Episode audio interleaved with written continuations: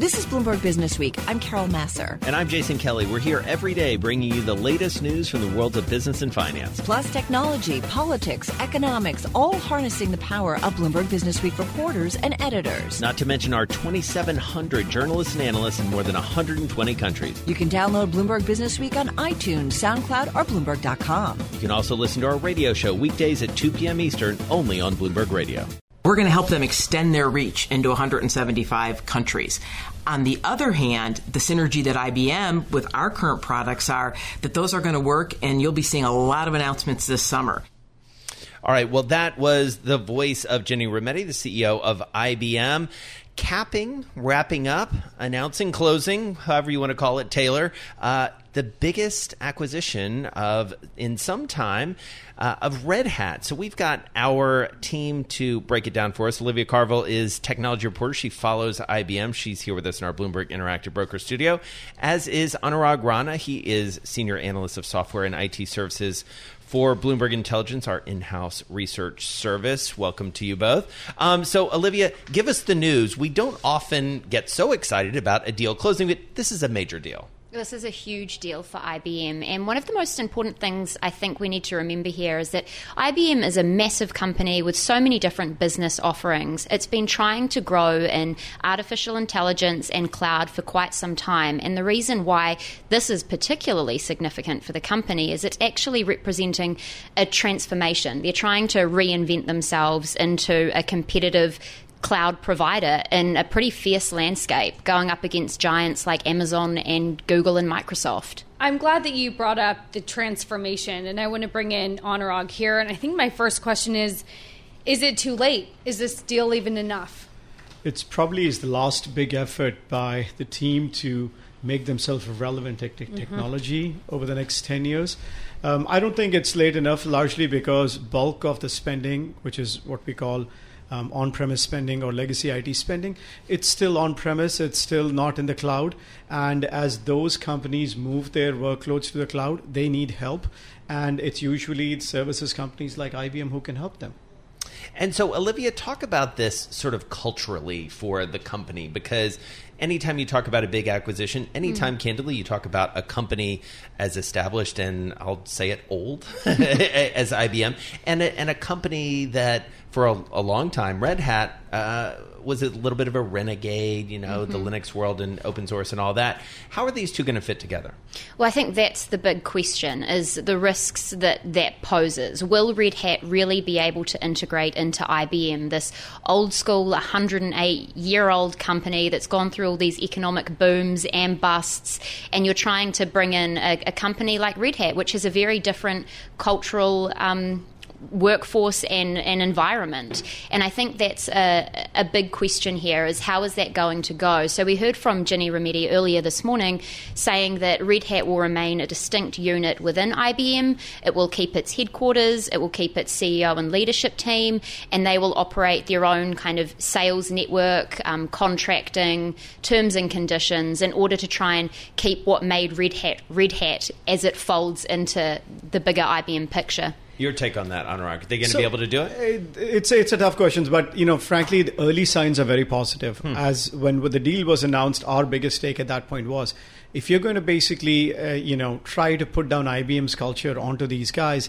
it's not going to work. But everything that we have heard over the last six months, over pre- even the press release today, and say they're going to be independent, and the effort is going to be actually to work with their competitors such as Amazon, Microsoft, and Google. Mm-hmm. And that language, you know, is promising on paper, but it's going to take about 12 months or so for us to see some good results out of this.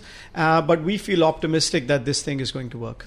Talk to me about those competitors, right? If I'm a company and I have X percent of dollars to spend on cloud, why would I go to an IBM's Red Hat instead of an Amazon or a Microsoft? So IBM will be an enabler for you to move to Microsoft mm. or Amazon. Amazon and Microsoft really don't have a lot of big army of you know consultants helping you move that workload they are providing you the infrastructure they are providing you the software and capacity to do the workloads you need services companies, the likes of IBM, Accenture, Tata Consultancy, to move that workload. And if IBM has adopted such an open stance that they would work with all different clouds, mm-hmm. it should help them. Mm-hmm. So, Olivia, they done making deals? Ginny done making deals here? you think there's more to come? Um, I feel like maybe down the line there is more to come, but right now I think the focus for them is trying to integrate Red Hat into the wider IBM family for sure. What Why did think? this take so long? That's my question. to close? Yeah. Oh, it's actually qu- quicker than what we'd anticipated. Really? We thought second half, right? Yeah. I mean, like, may, maybe even later in the year, right? I was well, expect- My question is, why didn't they do this ten years ago? Right. Yeah. Why take? Yeah. Why take so long to do this deal at all? Right. Why? Why did that? I think we talked I, about I, that I, back in the day. It's the open versus closed mindset of technology companies. Mm-hmm. You go back 15, 20 years, everybody wanted to sell the stack from top to bottom their own product we saw Microsoft take a U-turn six, you know, what was it, five years ago or so, and said we're going to be completely open. The rest of them are still catching up. Right. It is amazing the the role that Microsoft has played in all this. The transformation. You talk about big transformations across the tech landscape. There are few that that come to mind, other than like the revival of Apple, uh, mm-hmm. uh, that really rival that. Right. What about when we look? I think for me, I think it's really interesting looking at what IBM's attempting here and kind of partnering that up with what Lou Gerstner did, the former CEO back in the 1990s. So he kind of transformed IBM um, into a new global services provider by saying, let's partner up with these software developers rather than compete against them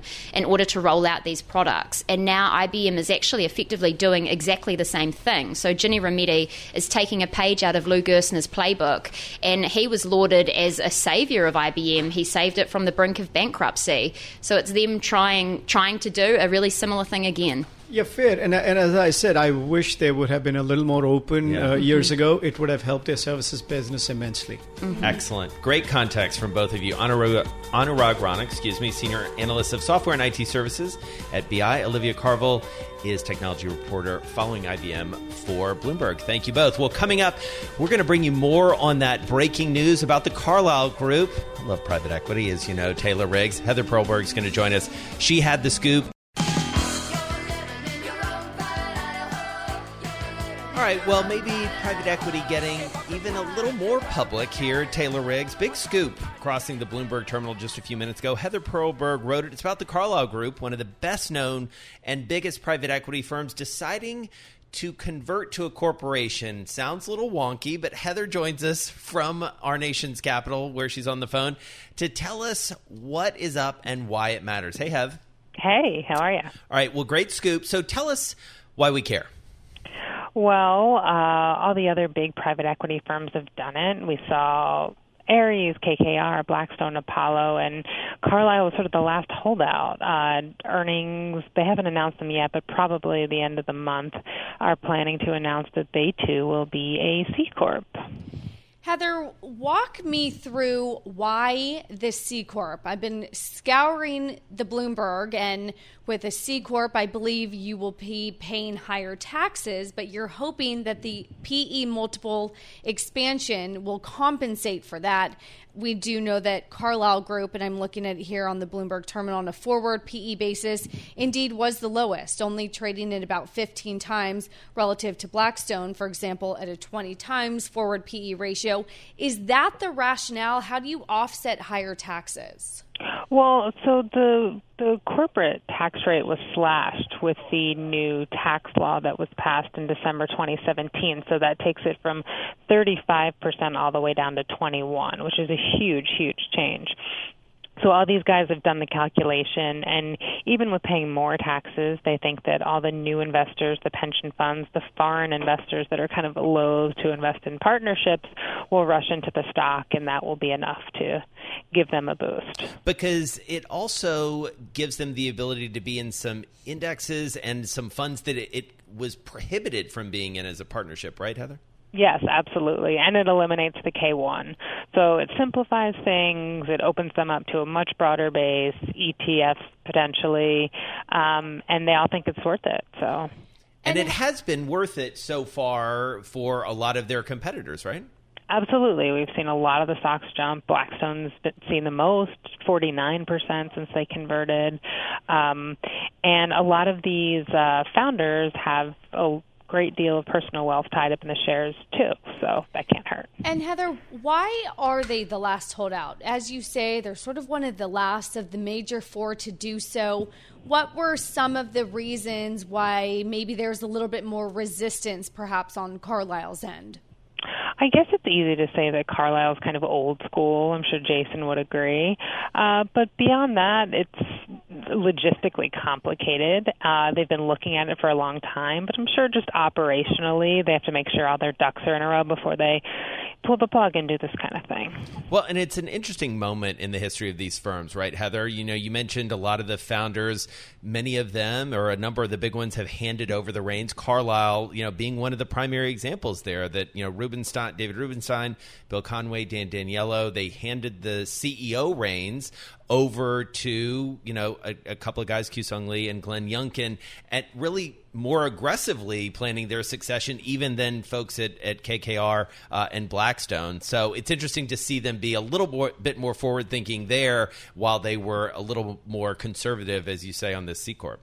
But maybe that explains it too, right, Yeah. Jason? I mean, maybe they wanted the two new guys to kind of get their footing and smooth some things out before they focused on something complex like this structurally. Well, and Jason, this is your wheelhouse. So correct me if I'm not understanding this. Now that you're a C Corp, I'm a big pension fund. I get to invest in you because there's fewer restrictions. I'm effectively now being able to diversify my portfolio because if I'm investing in Carlyle, am I making a bet on private equity, real estate, infrastructure investing? Well, yes, and I think, and, and Heather, I think you would agree with this as well. It's a different sort of exposure than they are typically getting just as a limited partner. Uh, this is a liquid investment, obviously, because it's a public traded uh, stock versus you know being locked up in a private equity fund or some sort of credit fund. And it's also interesting because there are a lot fewer liquid ways to invest in Carlyle these days right Heather Absolutely. I mean, a lot of these firms are looking at different ways to let retail investors in, but right now that exists more on the debt side and more at Blackstone really than anywhere else. So yeah, this is a great way for retail investors to get exposed to a firm that has few doors open for them otherwise. Well, it's a great scoop. Carlyle converting to a C Corp, their shares trading up about 5.7% on that news. And as Heather reported, it's one of the most read stories on the Bloomberg already. Uh, that conversion set to, to be announced uh, when they announce earnings coming up probably later this month. Well, and let's have Heather back on in a couple weeks or so because there's been talk of maybe repealing some of the tax codes. So Yeah. she started off the conversation that they did the math, higher tax rates were worth it because we just cut the corporate tax rate. That's repealed. What what happens? Yeah, it'll be interesting to see what the long term effect of all of this is for Carlyle and the rest of the PE gang. I'm up on a tightrope. Well, safe to say, when. Fed Chair Jay Powell heads to the Hill tomorrow, he's going to get a lot of questions about inflation and what he thinks about it, where it's mm-hmm. going, and what effect that may have on his and his colleagues' decisions around interest rates. Let's get into that and much more with Doug Phillips. He is the Chief Investment Officer at the University of Rochester. He joins us on the phone from that fine city in upstate New York. And Janet Lorin also with us. She is endowments reporter for Bloomberg. She's here with us in our Bloomberg Interactive Brokers studio. Doug, great to have you back with us. Glad to be here. Thanks. Uh, all right. So, as you take a look at the landscape as a big global investor, you're going to be listening, I'm sure, to Jay Powell tomorrow and Thursday. You're going to be looking at those minutes. How are you feeling about inflation right now, and how does it affect your investment outlook? Well, first of all, I love that you played the Leon Russell song uh, "Up on the Tightrope" for the uh, intro. That's all credit there. to our producer, Paul Brennan, who you know well. He's a genius when it comes to that. Nice job, nice job. I, I think that's what it, that's what's happening. It's, it's a pretty tight position here. I mean, we have had uh, these very low rates for a very long time, and now uh, with the talk of, of going lower off of a, what many people think is probably an unsustainably low uh, rate environment. Uh, it's it's tricky because what's happened with these these low rates is most of the the, the creation of economic activity has been in the financial markets. Um, the real economy has had some of it, but uh, you know the boosting of asset prices is is really uh, astounding.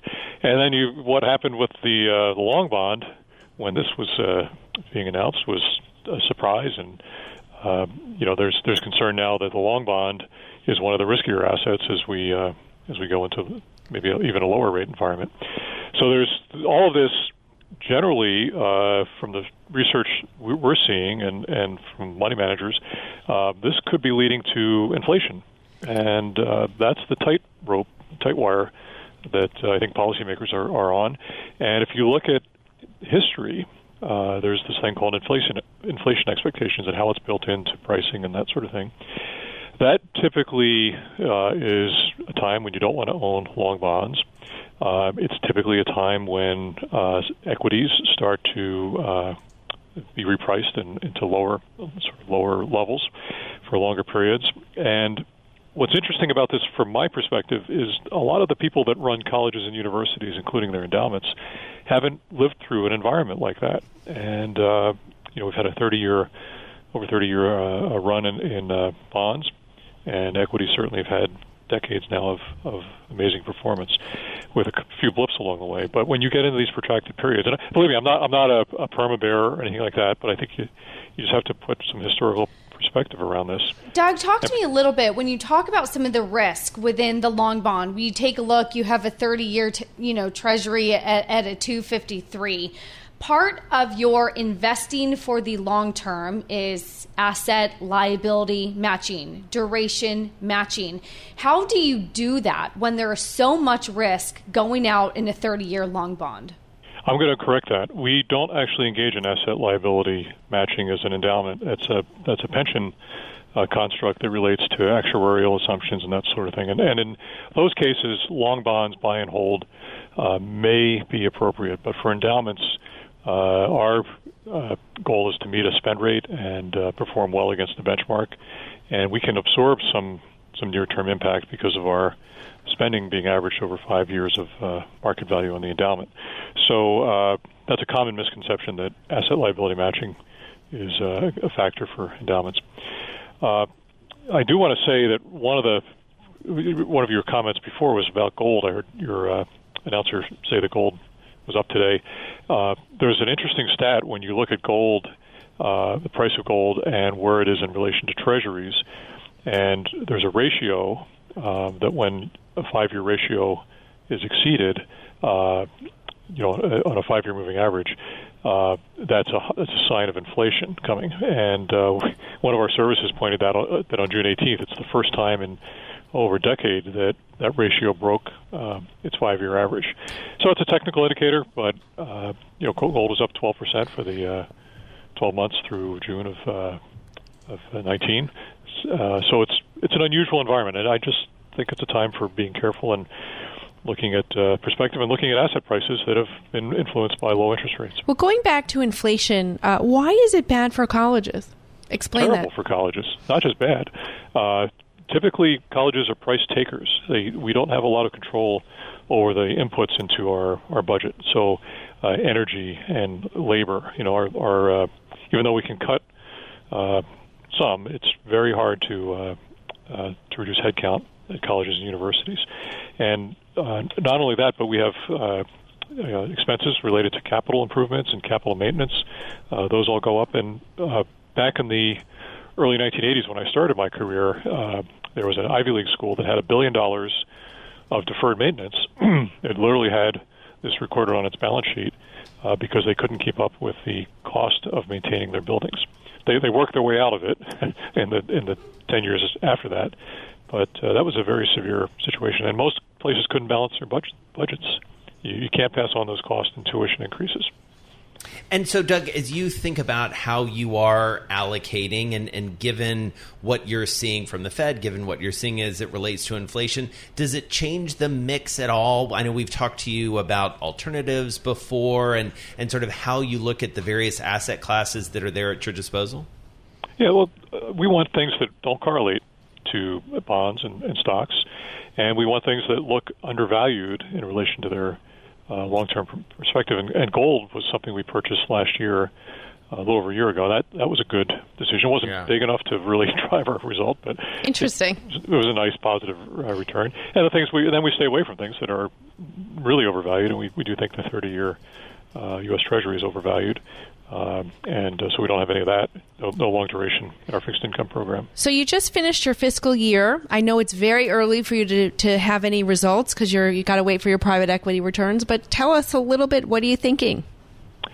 Uh, uh, it's it's not just very early; it's impossible to to even forecast at this point. But I, I can say that most universities, I believe, are going to have a positive return for the year, despite the uh, six month period through December that was really a, a very negative period, as, as you recall. Right. Uh, and then obviously June was a spectacular month for everything, uh, and that I think took a lot of folks by surprise.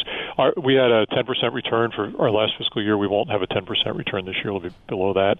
It, it'll be above zero. So How's that? Somewhere between zero and ten. Somewhere All right. Well, that but well gives us some guidance. Thank At least you. some parameters there. All right, Doug Phillips, Chief Investment Officer up at the University of Rochester. That's where he joined us on the phone from. Always good to catch up with you, and always great to have Janet Lorin, endowments reporter, following all things education here for Bloomberg. She was here with us in our Bloomberg Interactive Broker Studio.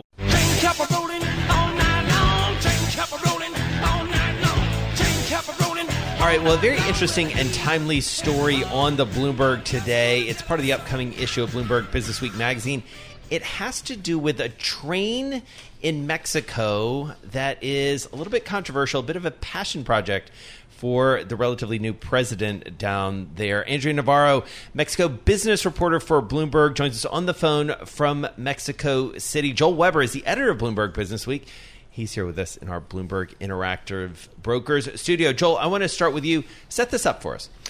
So uh, Andrea came to us a while ago and was like, "Have you guys heard about this train that AMLO, the president of Mexico, wants to build across the Yucatan?" And we were like, "What?"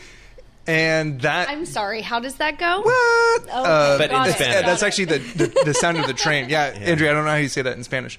But I thought it was a really interesting look at Mexico right now because, in part, because of its infrastructure challenges and like the airport not so long ago was shot down by this guy and now instead of doing an airport it's like hey let's build a train through the jungle So, Andrea, you know, I- have to ask here what is the train eh, expected to accomplish?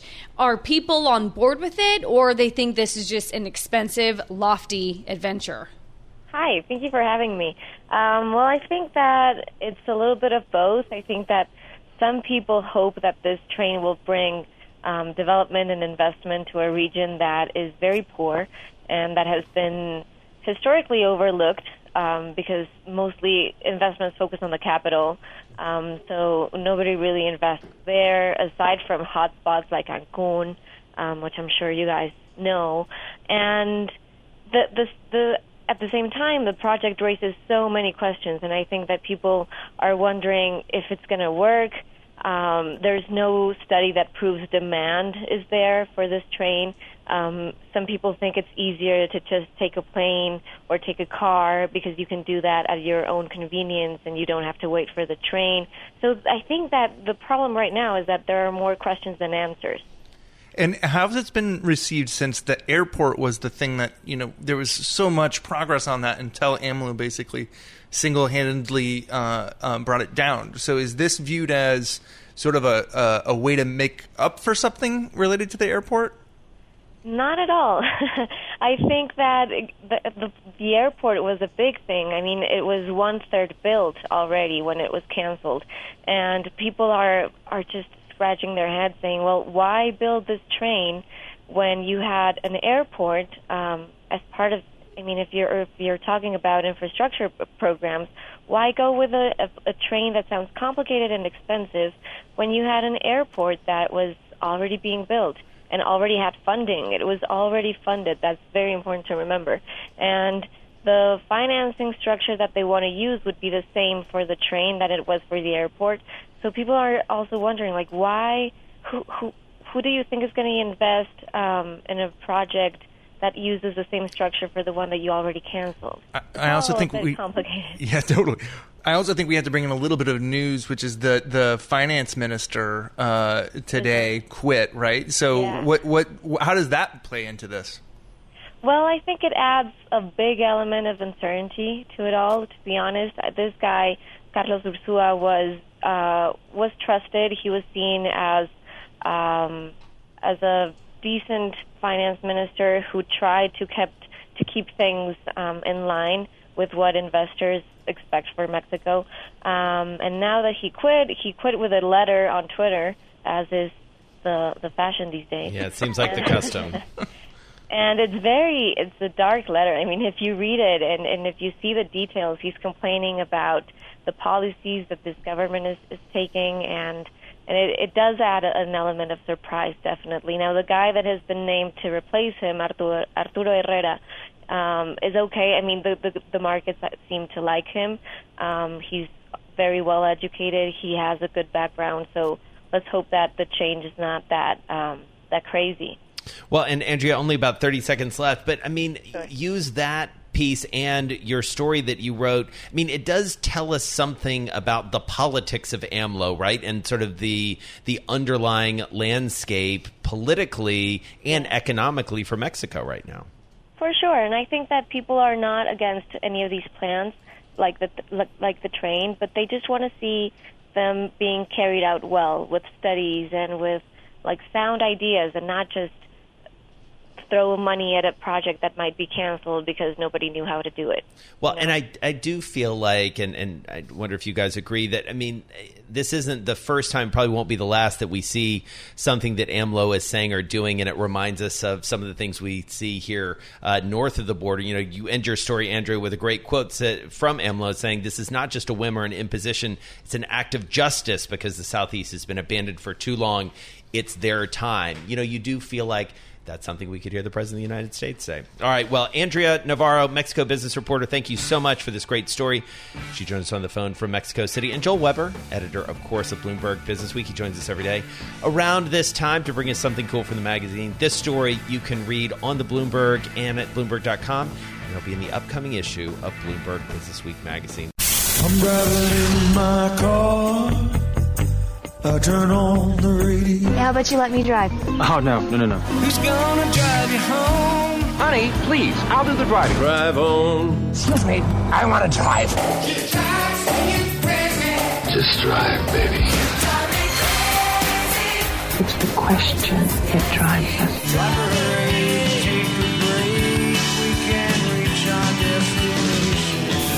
Is the drive to the close That funky music will drive us till the dawn. on Bloomberg Radio. And it is time for the drive to the close. JJ Kinahan, Chief Market Strategist for TD Ameritrade. They oversee about $1.3 trillion. He joins us on the phone from Chicago. JJ, great to have you back with Taylor and myself. Uh, always a pleasure. Thanks for having me, guys. How's life out there in uh, Chicago? You having a nice summer so far? Yeah, we're actually seeing some sunshine, so There you go. it's uh, actually fun. well, it's some sunshine uh, of a sort in the markets. It, it feels like. I mean, we were talking with one of our guests earlier. Actually, somebody manages an endowment. You know, talking about the last six months of last year, the first six months of this year. A lot to feel better about, especially after that nice June. So, what do you do from here? Well, it is interesting that you talk about that because I think that the average person is feeling pretty good about the market. Although I would say that most people, like yourselves, reporting on the market, the guests who come on are just wringing their hands of, "Oh my God!" You know, all the bad things that are going to happen. Yeah. Um, one of the interesting things, though, I think, is we, we publish, uh, uh, we call it our IMX, our Investment Movement Index, every month, and it measures people who actually made a trade in the month. So it's not people saying this is what I'm going to do, it's people who actually did do something.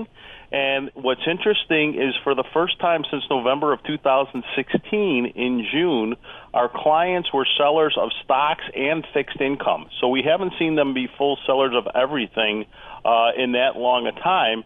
And even after these great gains, which which tells me a couple of things. Number one, they they love the first six months, and number two, that they are a little bit afraid of some of the things that may be coming out here in the future, be it tariffs, uh, the Fed, or whatever it is.